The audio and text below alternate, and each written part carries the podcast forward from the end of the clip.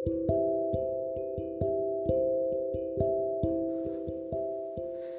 okay, hello guys.